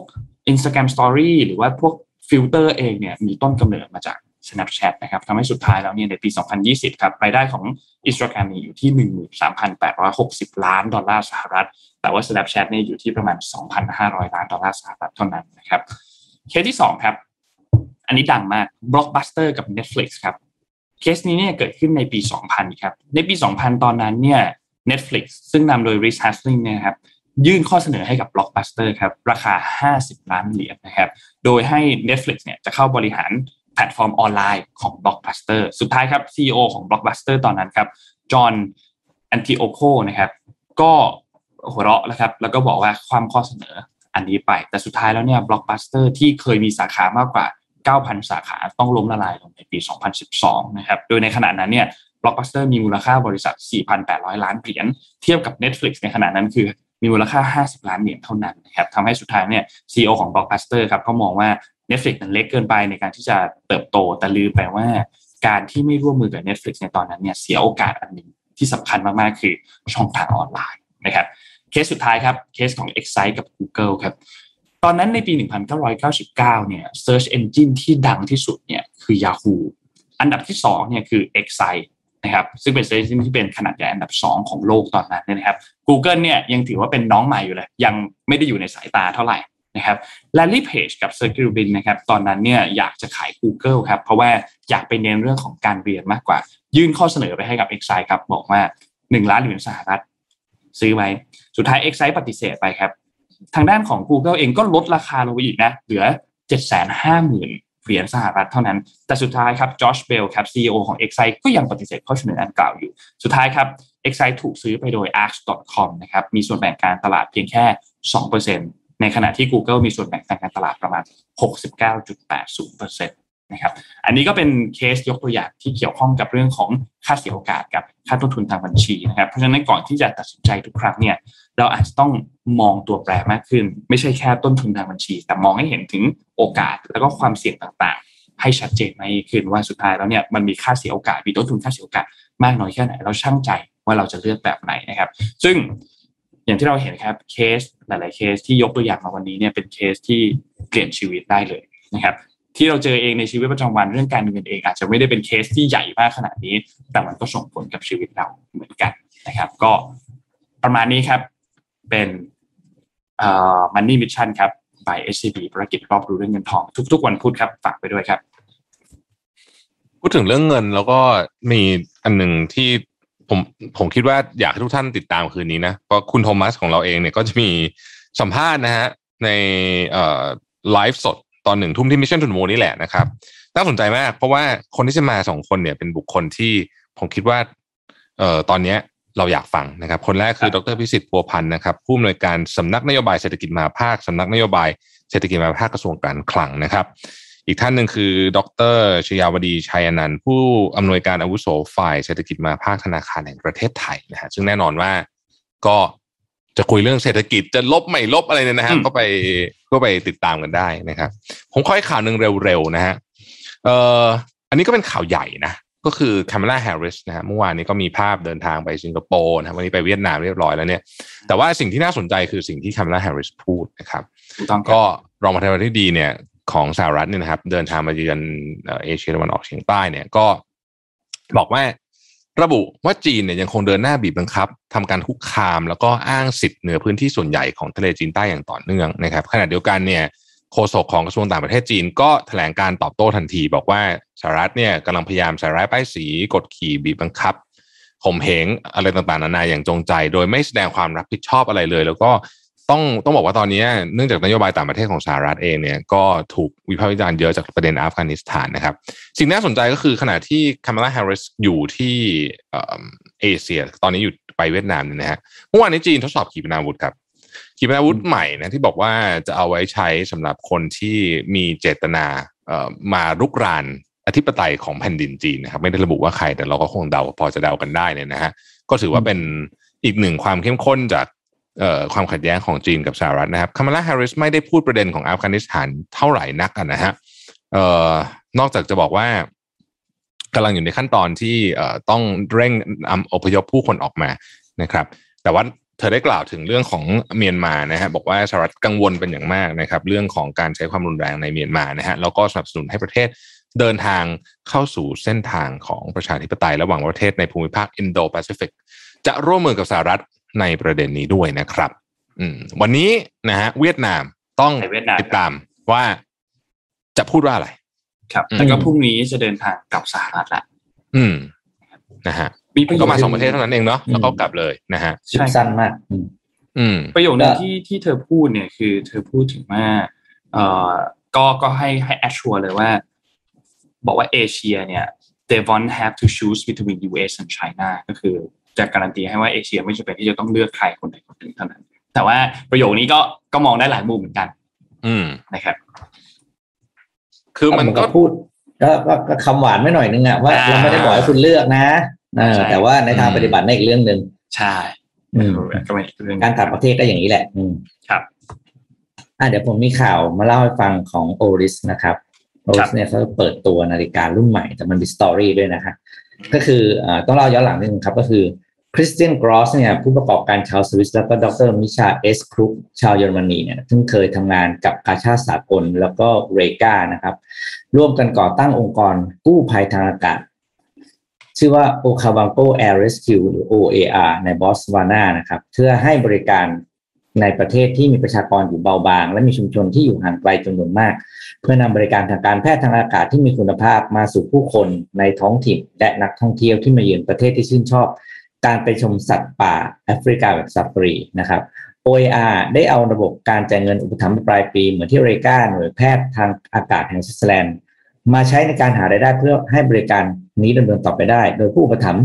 แค่จ่ายเงินปีละหนึ่งร้อยห้าสิบปูล่าหรือประมาณสิบห้าเหรียญ สหรัฐเท่านั้นนะครับ เพื่อได้รับสิทธิทางการบริการทางการแพทย์ทางอากาศเมื่อเกิดเหตุฉุกเฉินคือเวลาไปเที่ยวก็ต้องมีสำรองไว้อย่างนี้ใช่ไหมครับเพราะพื้นที่ห่างไกลต้องเป็นการแพทย์ทางอากาศและเพื่อสารต่อสารต่อโครงการ Change for the Better ในปีนี้นะครับโอริสได้ร่วมฉลองครบรอบ 10 ปี องค์กรกู้ภัยทางอากาศ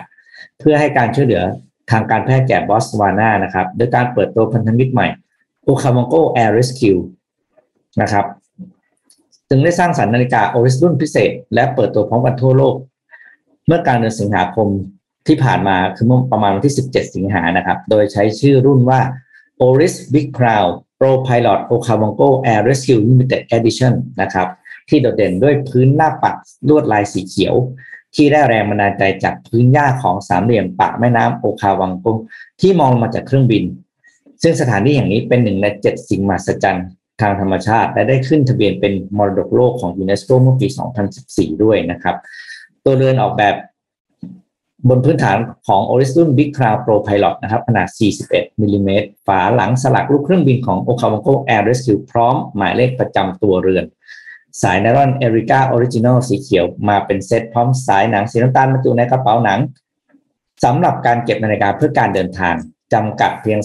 2,011 เรือนทั่วโลก ซึ่งตัวเลข 2011 นี้เป็นตัวเลขที่เป็นได้มาจากปีก่อตั้งของ OAR นั่นเอง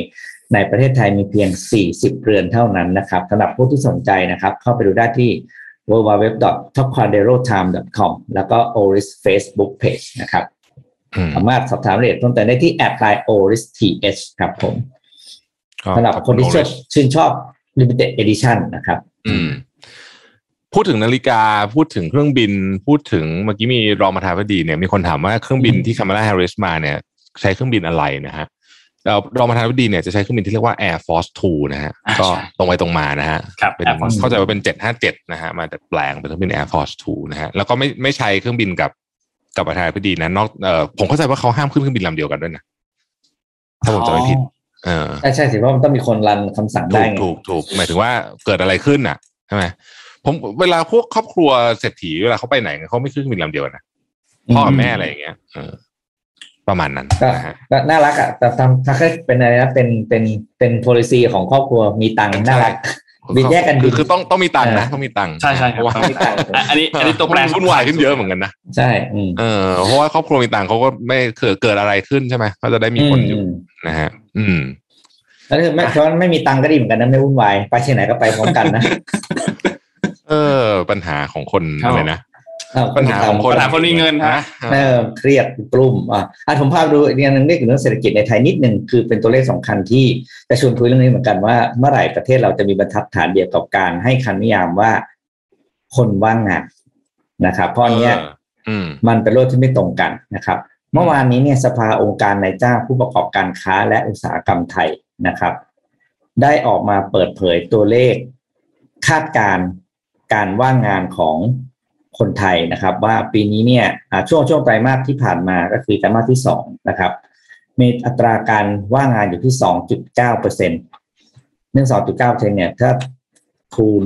เอขอโทษสองจุดห้าเปอร์เซ็นต์ซึ่งเมื่อคูณตามตามตามจำนวประชากรจะออกมาอยู่ที่ประมาณ9 7 0 0 0 0 9 3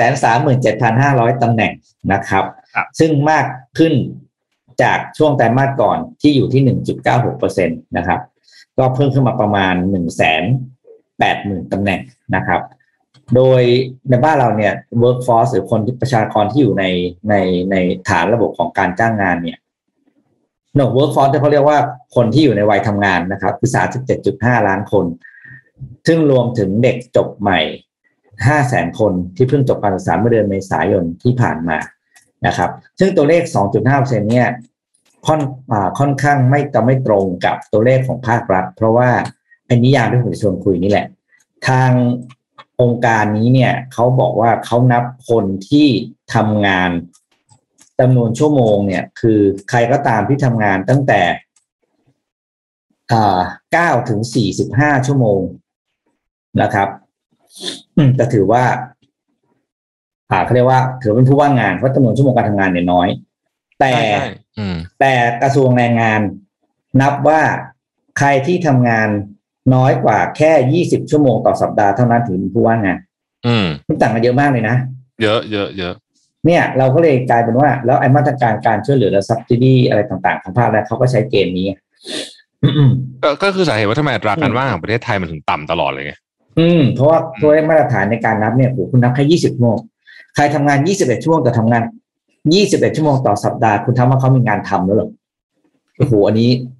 ถ้ากับทำงานแปดชั่วโมงแล้วก็สามวันต่อสัปดาห์เองใครทำงานสามวันต่ออาทิตย์ภาครัฐถือว่าคนนั้นเป็นผู้มีงานทำเหรอโอ้โหอันนี้โหดมากนะสองวันครึ่งเออเพราะว่าเราตีว่าวันทำงานวันละเจ็ดถึงแปดชั่วโมงใช่ไหมครับโหอันนี้โหมิดนิมัมามกนะการเพราะทำงานหนึ่งสัปดาห์คือสี่สิบชั่วโมงอะหมายถึงว่าปกติเออปกติการอืมอืมคือสี่สิบชั่วโมง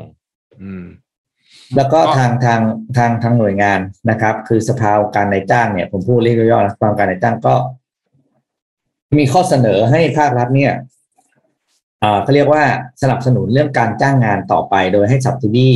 ค่าจ้างอยู่ที่ 7,500 บาทต่อคนต่อเดือนสำหรับผู้ประกอบการที่จ้างเด็กจบใหม่เท่านั้นนะครับ ที่เด็กจบใหม่5แสนรายเมื่อกี้นะครับ รวมถึงเรื่องของการสนับสนุนในเรื่องของการ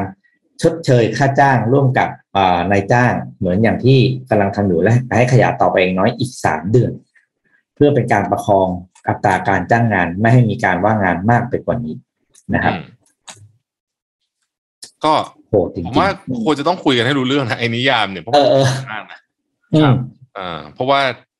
คือถ้ามันนิยามไม่ตรงกันเมื่อไหร่ปุ๊บเนี่ยมันก็จะเนี่ยก็จะเกิดเหตุการณ์แบบนี้นะฮะเอาตัวเลขวันนี้ขึ้นมาดูนิดนึงไหมฮะอ่าได้ครับอืม เห็นแล้วก็เมื่อกี้ที่บอกว่าเปิดเมืองได้แน่ได้แน่เนี่ย ชักไม่ค่อยแน่หรอกพี่ต้องขอเอ่อเนี่ยนะฮะวันนี้หมื่นแปดพันสี่ร้อยสิบเจ็ดนะครับ ผู้เสียชีวิตเยอะมากครับวันนี้สองร้อยเก้าสิบเจ็ดต้องขอแสดงความเสียใจกับ ทุกครอบครัวที่อืมสูญเสียด้วยนะครับ แต่ว่าเห็นตัวเลขแบบนี้แล้วพี่ปิ๊กกับนนท์คิดว่าไงครับอ่า ก็วันนี้วันพุธอันนะนี้มันวันสนี้บยี่คห้าก็ใช่จะไหมคุยวันศุกร์ใช่ไหมใช่ครับเออเป็นไงฮะ ท่านผู้ชมคิดว่า คิดว่าจะได้ท่านผู้ชเปิมดคิดว่า ผมว่าผมว่า ผมว่ายังไงเขาก็เปิดแต่ว่าเปิดเป็นอย่างที่บอกผ่อนอืมใช้คำว่าผ่อนคลายแล้วกัน อืมอืมเออคือคือให้คุมเข้ม เช่น อ่า ร้านอาหารนั่งได้ไม่เกินสามโต๊ะ หรืออะไรประมาณห้าสิบเปอร์เซ็นต์ของพื้นที่อะไรอย่างเงี้ยผมว่านะมันมันจัดการได้แหละเพราะว่าเราร้านปรับตัวกันมานานแล้วอาจจะเปิดได้หรือเปล่า ต้องเป็นเป็นบุ๊กิ้งเท่านั้นอย่างเงี้ยครับ ไม่มีการรอ ไอ้ไอ้นี่จะมีผลไหมเรื่องพาสปอร์ตวัคซีนพาสปอร์ตอะไรนะเขาเรียกว่าอะไรนะไทยโควิด pass เออใช่ใช่ มีชื่อใหม่แล้วเหรอไม่ได้ใช้ชื่อเดียวกับชาวโลกเขาเหรอผมผมผมผมไม่รู้อะเขาเข้าใจว่าเอออันนั้นเขาเออเขาเออไม่รู้ไม่รู้อันนี้อันนี้ อันนี้ อันนี้ยังไม่รู้ว่าชื่อจริงแต่ว่านี่ผมเรียกว่าอย่างนี้มาตลอดอืมไทยโควิด pass นะอืมทีนี้เนี่ยคำถามก็คือว่าไอ้ไทยโควิด pass เนี่ยจะ มันจะไปสร้างคือเรื่องนี้มันถกเถียงมาระดับโลกมาตลอดนะทุกประเทศนะอืมซึ่งอืมประเทศเราก็จะเจอนะ ถ้าเกิดเราใช้ก็คือว่าอ้าวเฮ้ยผมอยากฉีดวัคซีนนะแต่คุณไม่มีผมฉีดอะกลายเป็นว่าผมกลายเป็นประชาชนชั้นสองอืม ไปเลยนะ อืมอืมเออนะเข้าในอะไรก็ไม่ได้นู่นนี่ หรือมันไอ้โควิด pass มีสองอัน อีกอันหนึ่งคือตรวจเอเอ ATK อืมแต่ตรวจ ATK เนี่ย เอ่อถ้าไม่ฟรีเนี่ย ก็ก็อีกอะอ่าอืมเหมือนกันเรื่องเดียวกันนะอืมแหม่มีมีท่านนี้บอกว่าช่วยเปิดยิม เปิดสวนให้หน่อยเอออยากเปิดยิม ควรเปิดยิมมาก เออให้ใส่หน้ากากเล่นก็ได้นะอืม ใช่ไหมยอมแล้วตอนนี้ยอมเฮ้ยอมนยอมยอมเอาได้นได้บางได้ยี่ห้อเอาใส่หนะน้ากากเล่นก็ได้หน้ากากมันมีบางยี่ห้อที่ที่นนนนร้องหน่อยงานใส่วิ่งได้จริง ๆ นะอืมเนอะอ่ามีมีมีก็มีใส่เป็นเป็นแบรนด์แบรนด์กีฬาแบรนด์หนึ่งอ่าอ่าอ่าหน้ากากนั้นใส่วิ่งได้จริงๆหน้ากากใส่วิ่โอ้งเหรอเวิร์กเวิร์กเวิร์กแบบใส่วิ่งแล้วโอเคแต่ว่าสวนนะเปิดเถอะใช่อืมใช่ไอ้พื้นที่ไม่เอาแล้วเปิดเถแล้วอะผมจะบอกว่าบางอย่างผมยกตัวอย่างนะร้านตัดผมเนี่ยอืมเล่าให้ฟังว่า นี่ชวนคุยเออเดี๋ยวเดี๋ยวขอเดี๋ยวต่อครับ คือคือร้านไอ้ร้านตัดผมอะช่างตัดผมที่ผมไปเนี่ยเขาไม่ถอดหน้ากากเลยนะหมายถึงว่าตัวคนถูกตัดนะเออเออเออช่างไม่ถอดอยู่แล้วแต่ว่าเราเองก็ไม่ต้องถอดเลยนะครับเขาสามารถมีอืมวิธีการแบบพับพับเสร็จแล้วไถตรงนี้นี่ขนาดตัดผมผู้ชาย ซึ่งมันจะต้องมาผ่านในตรงตรงเนี้ยไอ้ตรงใช่ไหมอืมอ่าเออ ตรงหูอะเขาก็ทำได้นะเออ ใช่ ก็ไม่เห็นมีอะไรเลย ผมว่าชวนฟิตเนสเปิดเถอะ ตอนนี้จะตัวจะแตกกันหมดแล้ว จริงครับ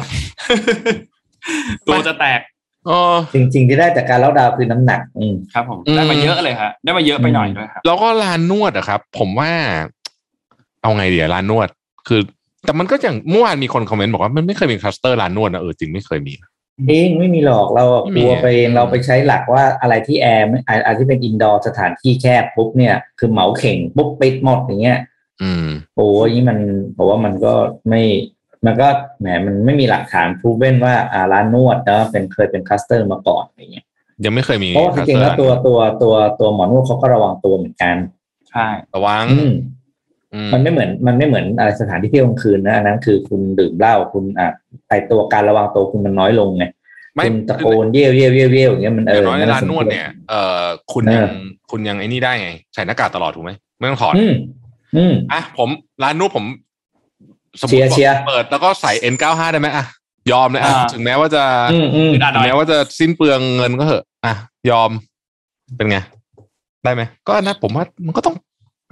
มันต้องมี มันต้องมีสักทางนะเนี่ย ผมว่าได้หมดนะคลินเนี่ยมีท่านหนึ่งบอกว่าคลินิกเสริมความงามเออก็ได้เหมือนกัน คือ อะไรก็ตามที่มัน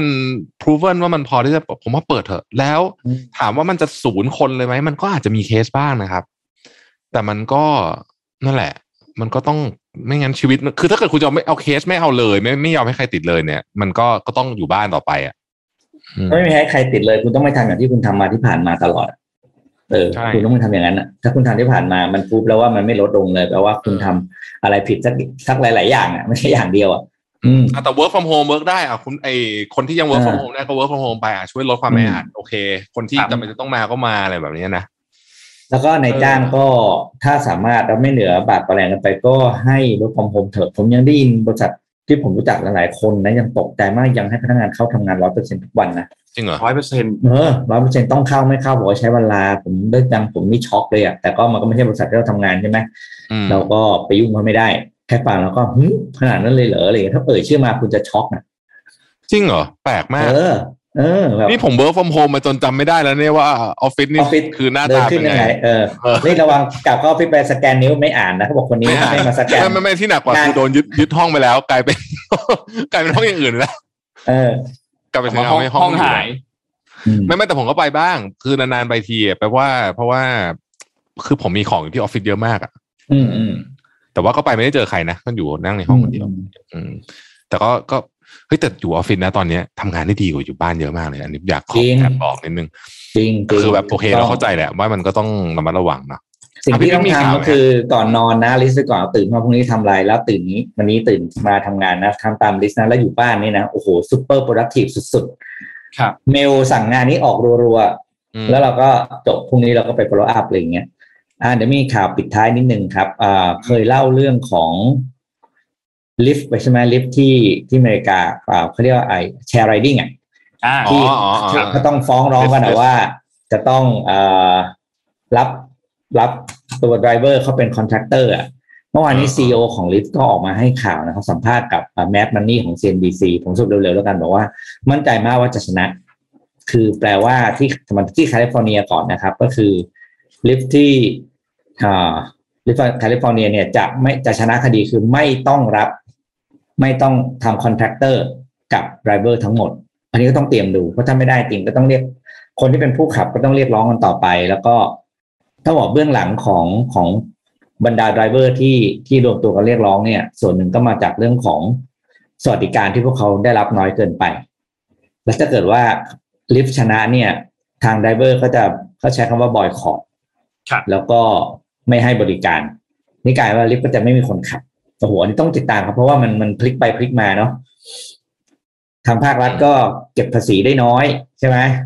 อ่าทาง driver ก็อยากได้สวัสดิการเพิ่ม ทางทางตัว Lyft เอง หรือแม้กระทั่งตัวของอ่า Uber เองก็ตามเนี่ย ตอนนี้เขาคิด business model มา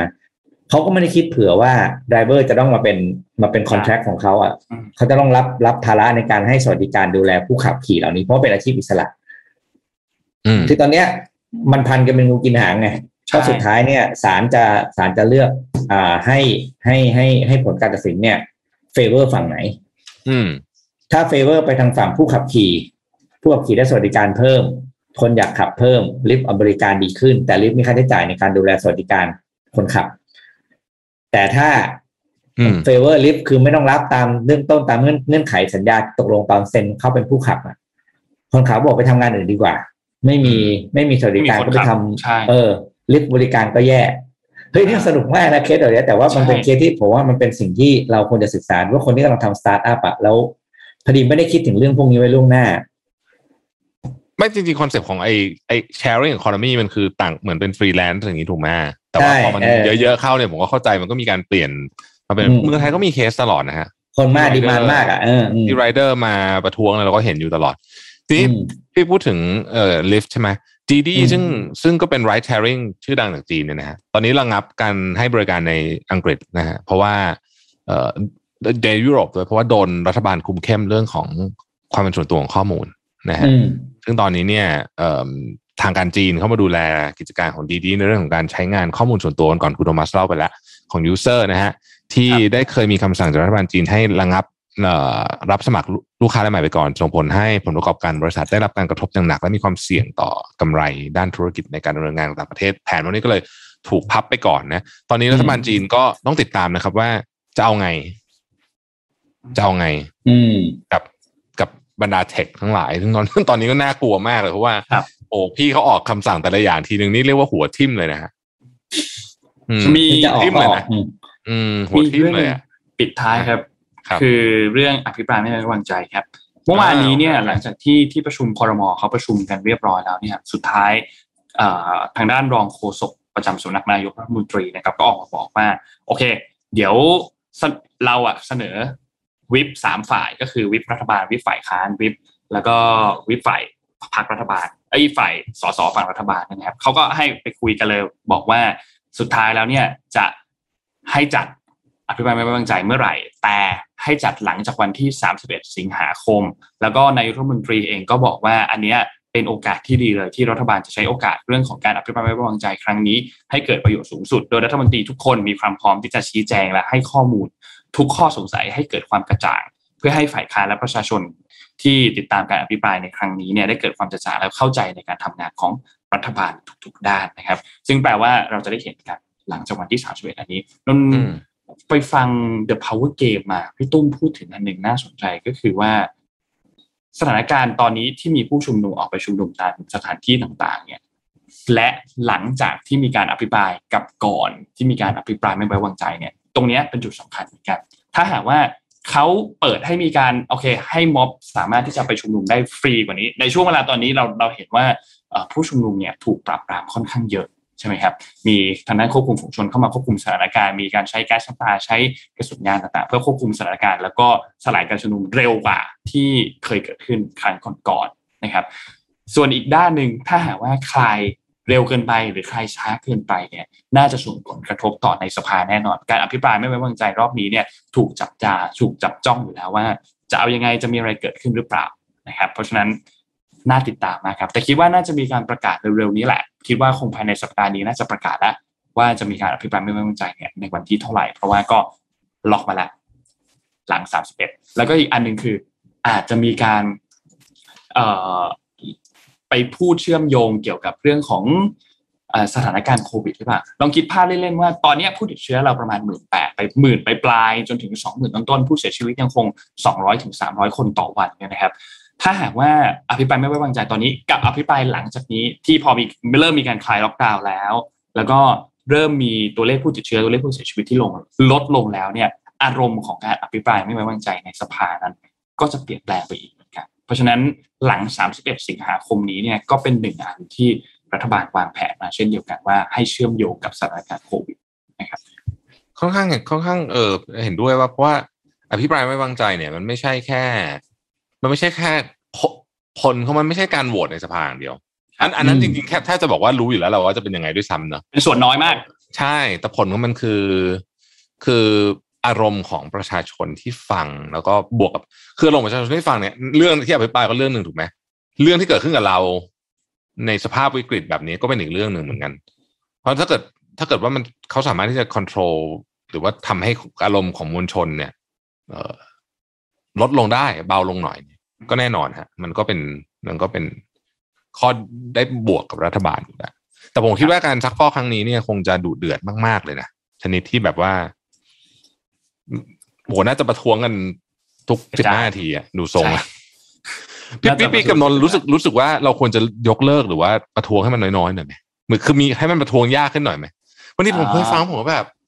โอ้เหนื่อยอะเบื่ออะ คือเวลาเออคือเหมือนกับเขาเรียกอะไรนะรับรับภารกิจมายอมเป็นตัวยอมเป็นตัวป่วนน่ะเออใช้คำว่าตัวป่วนเลยตัวขันะดเออแล้วจังหวะคนพูดที่โมเมนตัมมันเสียไงเขาบอกว่าถ้าคนที่ไม่ได้ซ้อมพูดมาดีๆอะใช่แล้วเราก็โดนคพูนดฟัปุ๊งบก็แบบเหมือนน่ะกำลังจะปฏิดประต่อเรื่องราวได้อ่าท่านประธานครับท่านประธานครับ ผมอะไรเงี้ยแล้วก็ต้องขยับสูตรนิดนึง ผมสอสอตึ้งตึ้งตึ้งตึ้งรายตึ้งานงตัวเต็มยศรายงานตัวเต็มยศปล่อยมึงจะพูดเข้าเนี่ยปบไปแล้วนาทีหนึ่งอืมมันจะเหมือนแล้วตอนไหนหรือว่าตอนที่ทรัมป์กับไบเดนเขาดีเบตกันครั้งแรกจำได้ปะอ่าๆๆใช่ใช่ใช่ใช่ที่ที่แบบว่าอะไรนะ เดี๋ยวก็แซะทรัมป์ก็แซะทุกกี่นาทีที่เขาที่เขาจับไว้ว่ากี่กี่นาทีแล้วทรัมป์แซะทีนึงอะทรัมป์ไปขัดจังหวะทีนึงอะอันนั้นมันไม่ได้สาระไงสุดท้ายคนก็นั่นแหละเขาถึงต้องขนาดอันนี้ดูขนาดโดนัลด์ทรัมป์ยังปรับอะ ในการดีเบตครั้งที่สองกับที่สามโดนัลด์ทรัมป์ยังยังลดน้อยลงจำได้ใช่ไหมครับ แล้วคุณเป็นสสธรรมดาที่ไม่รู้จักที่โลกไม่รู้จักคุณเลย คุณจะไม่ปรับตัวเหรอ อืมดังนั้นก็ให้เป็นการอภิปรายเป็นไปตามเป็นไปตามเนื้อหาดีกว่าอืมอืม ให้ให้มันเกิดประโยชน์สูงที่สุดนะเพราะฉะนั้นประเทศไทยตอนนี้ต้องจับตา ไม่ใช่สิยี่สิบเก้าจังหวัดเป็นพิเศษ แต่ผมคิดว่าน่าจะมี น่าจะมีหลายจังหวัดนะฮะที่หมายถึงว่า อาจจะอาจจะไม่อยู่ในยี่สิบเก้าจังหวัดแดงเข้ม แต่ว่าก็จะได้รับการปลดล็อกไปด้วยเนี่ยนะครับเออ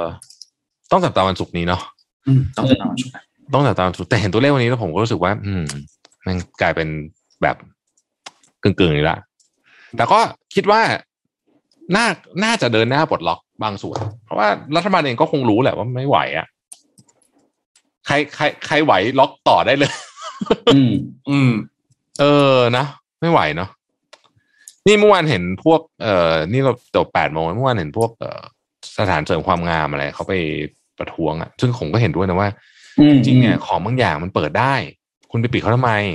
เออยกตัวอย่างเช่นเนี่ยแหละอ่าคลินิกเสริมความงามอะไรอะ ร้านตัดผม อะไรพวกเนี้ย อืมอืมแล้วก็มีอีกเยอะแยะเลยที่แบบเราไปไล่ๆดูเนี่ยนะยกตัวอย่างเนี่ยผมอยากจะไปตัดแว่นหน่อยเนี่ยนะตัดให้ไม่ได้หรอกพี่ต้องไปตัดที่โรงพยาบาลต้องไม่อยากไปโรงพยาบาลอ๋อเออเออเออใช่ไหมคืคืออแบบโดนเขาจะเหมาเข่งรวบหมดปิดจัดเอาเองเออจัดการง่ายไงอืมนั่นแหละก็ผมก็เลยรู้สึกว่าเออมันต้องทำ targeted lockdown นะ อืม targeted lockdown บอกต้องเฉพาะเจาะจงมากกว่านี้อะนะไม่รู้เหนื่อยเหนื่อยเหนื่อยเหนื่อยรอดูรอดูว่าสุกร์นี้มีอะไรให้ไอ้นี้แบบเพราะเราสึกต้องจัวับนตาพฤหัสสุดนี้ พรุ่งนี้จะมีชุดเล็กใช่ไหมสบคชุดเล็กถูกป่ะวันพฤหัสคือผมสงสัยเรื่องหนึ่งทำไมมันถึงต้องรอจบพีเรียดจบสิ้นเดือนจบอะไรอย่างนี้ก่อนคือ ประกาศสมมติว่าจะเปิดไปเปิดวันจันทร์เลยไม่ได้ หรือวันไหนเลยไม่ได้เหรอทำไมมันต้องมีพีเรียดตามปฏิทินด้วยวันประกาศยังต้องรอวันจันทร์เลยไม่ไม่คุณจะเอาแล้วสงสัยว่าไปจริงนะทินอ๋อทำไมต้องมีพีเรียดตามปฏิทินหรือว่า หรือมันเข้าใจง่ายดีหรือไง เข้าใจง่ายดีมั้ง จริงเออยังไม่เกี่ยวหรอกจะล็อกพรุ่งนี้ก็เปิดล็อกก็ก็คลายแล้วก็คลายไปเลยสิเพราะคุณเขาต้องไม่ลืมนะว่า ทุกวันของคนเริ่มต้นที่วันใหม่นะไม่ใช่วันที่หนึ่งชีวิตคนค้าขายเขาเริ่มทุกเช้า ไม่ใช่เริ่มวันที่หนึ่งเมื่อเงินเดือนออกอะไรอย่างเงี้ยเขาเขาคิดแบบโอ้นั่นแหละนึกแบบมานั่นแหละนั่นแหละอืมเดี๋ยวให้สมบูรณ์ไปประท้วงในสภาดีกว่าเออ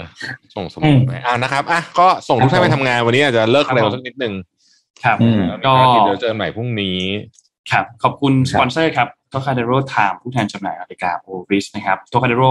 Time ตอนนี้มีโครงการ for our heroes นะครับมอบกำลังใจให้กับแพทย์พยาบาลและบุคลากรทุกท่าน วันนี้นำ lunch box ไปให้กับทางโรงพยาบาลพระมงกุฎเกล้านะครับเพื่อเป็นกำลังใจให้กับฮีโร่ที่แท้จริงทุกๆท่านนะครับขอบคุณ SCB ด้วยครับผู้สนับสนุนแสนใจดีของเรานะครับวันนี้เรามี Money Mission by SCB ภารกิจ รอบรู้เรื่องเงินทองนะครับ ฝากไว้ด้วยนะครับ เป็นเจ็ดโมงครึ่งของทุกๆวันพุธนะครับ ยังไงก็ขอบคุณ SCB มากครับ ขอให้อยู่กับเราไปนานๆครับ ขอบคุณเซเลนีด้วยครับ โลชั่นและเจลอาบน้ำกลิ่นน้ำหอม อันนี้เป็นคอลเลกชัน Love Story นะครับ ให้คุณมีผิวหอมนะครับบำรุงติดทนนานตลอดทั้งวัน ตัวกลิ่นน้ำหอมอันนี้มีเอกลักษณ์เฉพาะตัวด้วยหัวน้ำหอมที่นำเข้ามาจากประเทศอังกฤษนะครับ หาซื้อได้แล้วครับวันนี้ที่วัดสันทุกสาขานะครับวัดสันออนไลน์และ